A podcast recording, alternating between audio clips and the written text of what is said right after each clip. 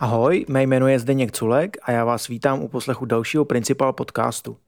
Dnes jsme si s Klárou Otavou pozvali na rozhovor kolegu Tomáše Krátkého, který působí u nás v Principálu jako projektový manažer. Tomáši, já tě vítám na natáčení dnešního podcastu. Ahoj. Ahoj. Ahoj. je to ahoj, Klárko. Tomáši, ty jsi toho v Principálu zažil už poměrně hodně. Ve firmě pracuješ od roku 2014. Co tě k nám přivedlo a co tě u nás stále drží? Já jsem v druhé polovině roku 2014 měl za sebou už cca 25 let práce ve velkých korporacích, hlavně v bankách.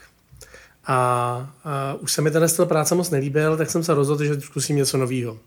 V té době jsem se potkal s Martinem Mém, se kterým jsem dřív spolupracoval na jednom velkém projektu v rámci České spořitelny a od něho vzešla nabídka, jestli bych nechtěl zkusit práci ve firmě menšího typu, jako je Principal. Tak jsem na to kejvnul a do dneška to nelituju. Jedna z těch hlavních agent jsou rozvojové aktivity firmy, respektive se zaměřuješ na oblast, eh, řekl bych, národních a evropských dotačních programů.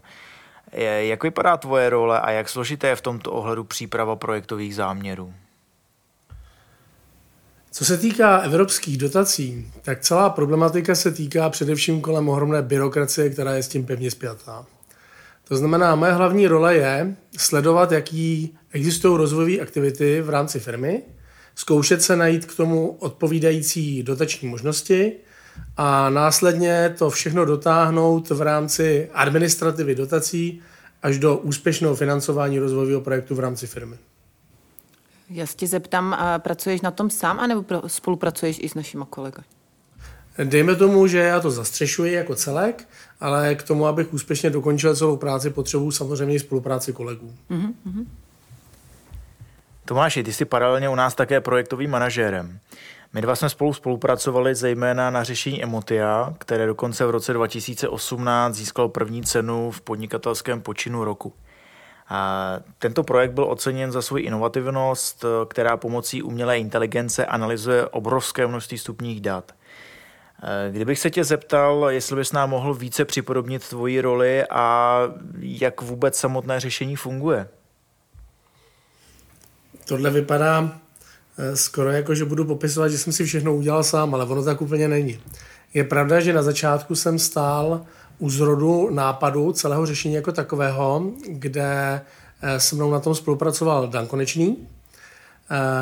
Eh, to znamená, definovali jsme, dejme tomu, něco jako je obchodní zadání, pak jsme si na to našli odpovědající dotaci, zpracovali jsme ji spolu a následně, když upozorňují po roce čekání na vyjádření ze strany státních úřadů, jsme zjistili, že jsme dotaci obdrželi, tak jsem fungoval jako projektový manažer při řízení celého projektu jako takového. To řešení je zajímavé z několika aspektů, ale možná si to nejpodstatnější je to, že využívá schopnost eh, umělé inteligence rozpoznat ve videokomunikačním kanále emoce jednotlivých partnerů, které jsou do tohoto kanálu zapojeny. To znamená, pak, když pán A si bude povídat eh, s osobou B eh, přes videokomunikační kanál, typicky si představte Skype, tak jsme schopni jednomu z těch účastníků, případně obou, říct, co si ten druhý opravdu myslí. Zní to trochu sci-fi, ale takhle nějak to zhruba funguje. Tomáši, Emotia asi nebyl jediný projekt, který si jako projektový manažer řídil. Jsou nějaké další projekty, které byly pro tebe zajímavé, na které si rád vzpomeneš? Jo. Eh, tady mi to připomíná trochu slavného hada Urobora. Já jsem se v rámci práce eh, v Principálu dostal ke řízení dvou projektů ve společnosti Moped.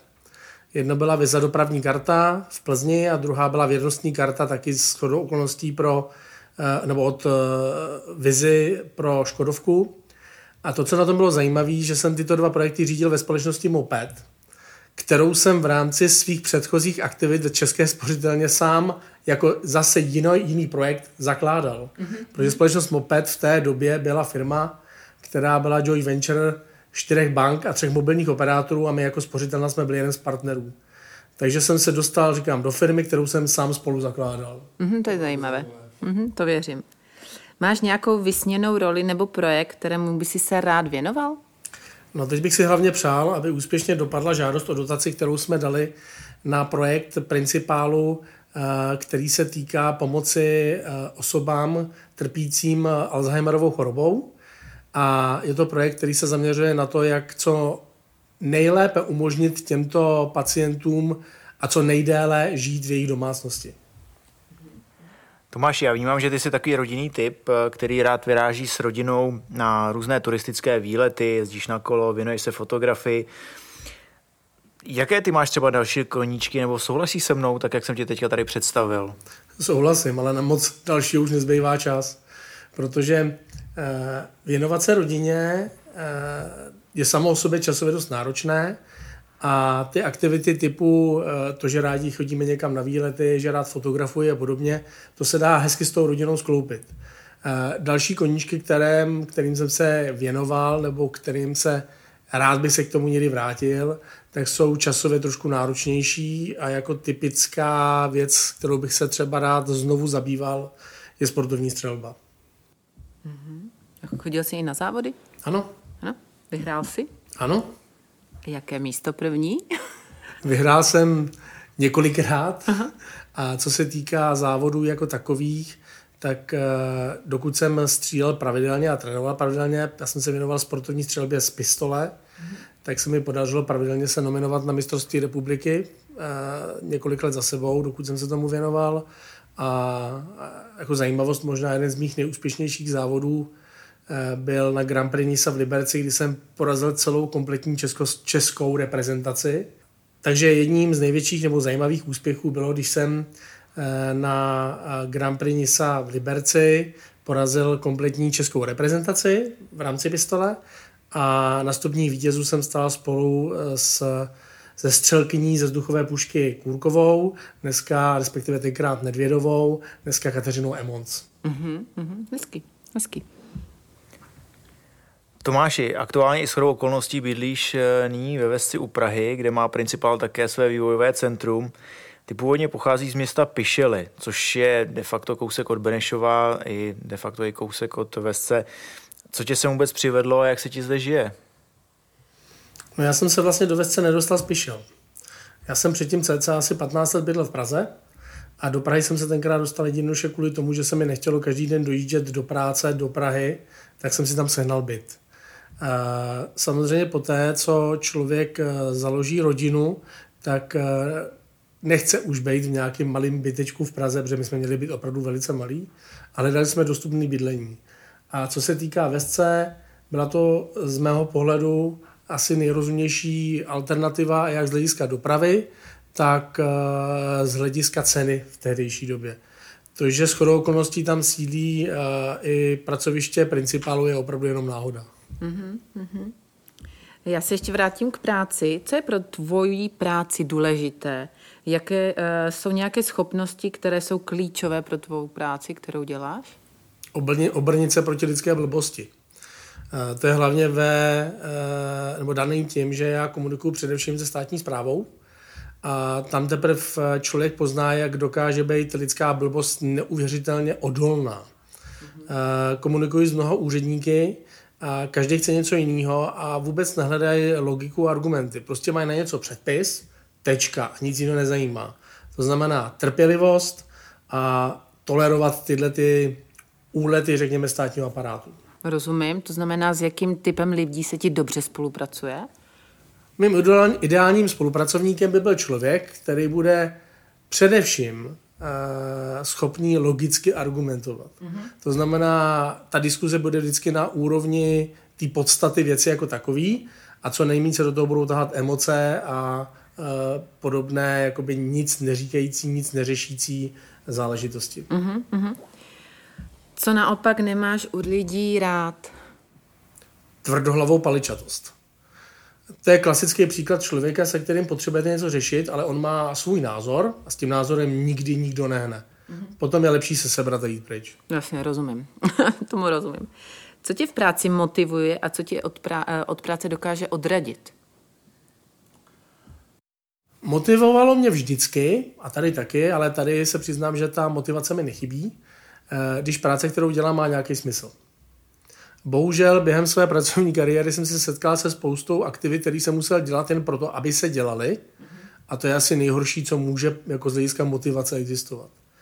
Uh, co mě od, rád, od práce dokáže odradit, to je přesně ta věc. Když vidím, že něco, co dělám, nemá smysl a je k ničemu, nejsem schopen se donutit to dělat pořádně. Tomu rozumím, naprosto.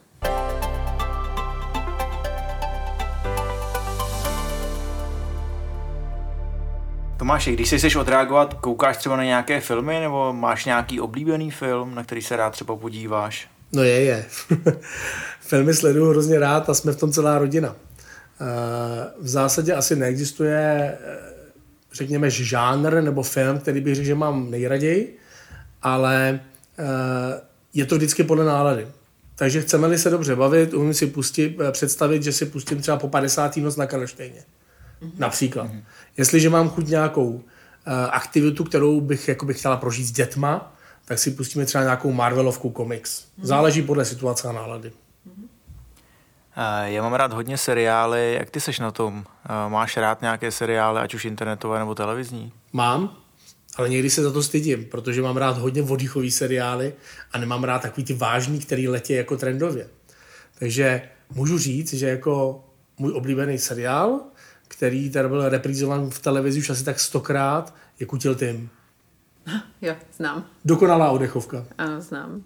Je to vtipný. E, jakou hudbu posloucháš? Taky nemám vyhraněný žánr. E, řekněme, že mám rád rockovou, kap, rockovou muziku, mám rád soundtracky, vážnou hudbu, mám rád folk. Není to o žánru, je to spíš o konkrétním zpěvákovi, kapele, skladateli. Jediný, čemu asi nejsem schopný přes veškerou snahu přijít na chuť, tak je, dejme tomu, techno a rap.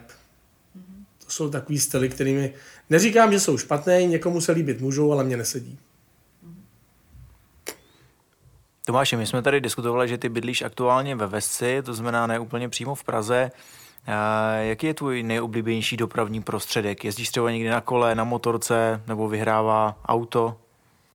Uh, na kole jezdím, ale eh, spíš to beru v rámci těch rekreačních výletů s rodinou.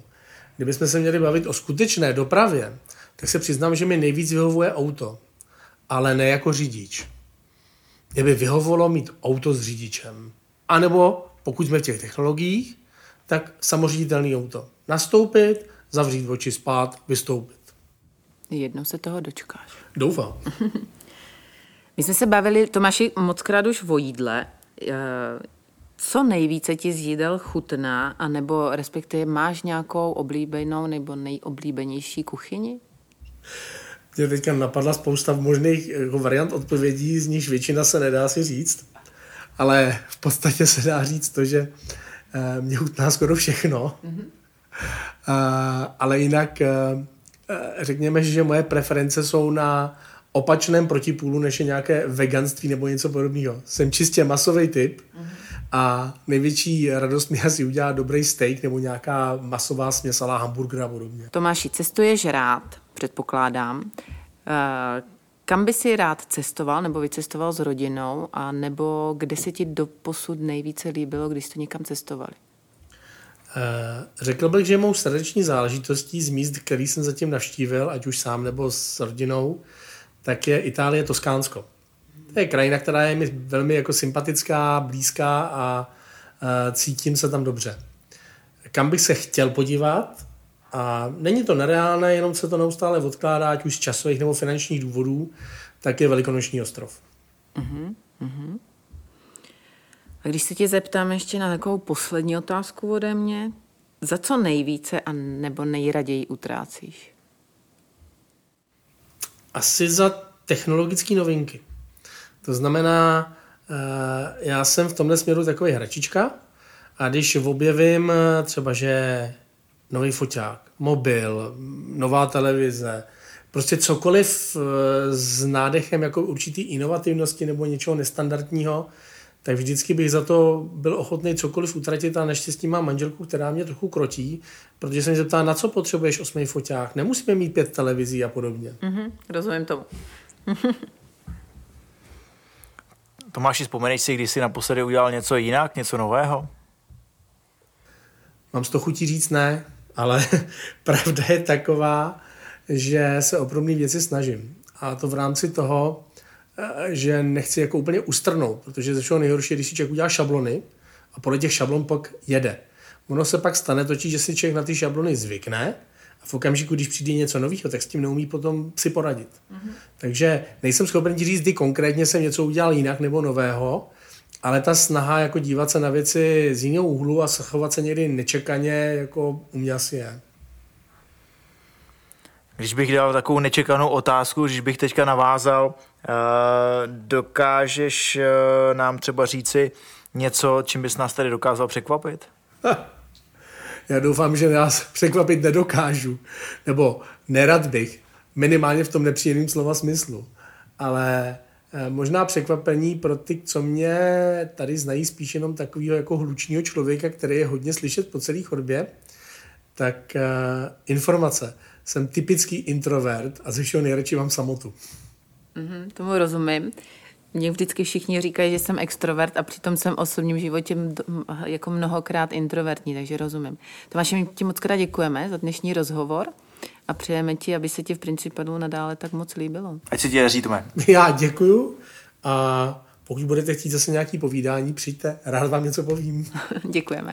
Ahoj. Ahoj. Ahoj.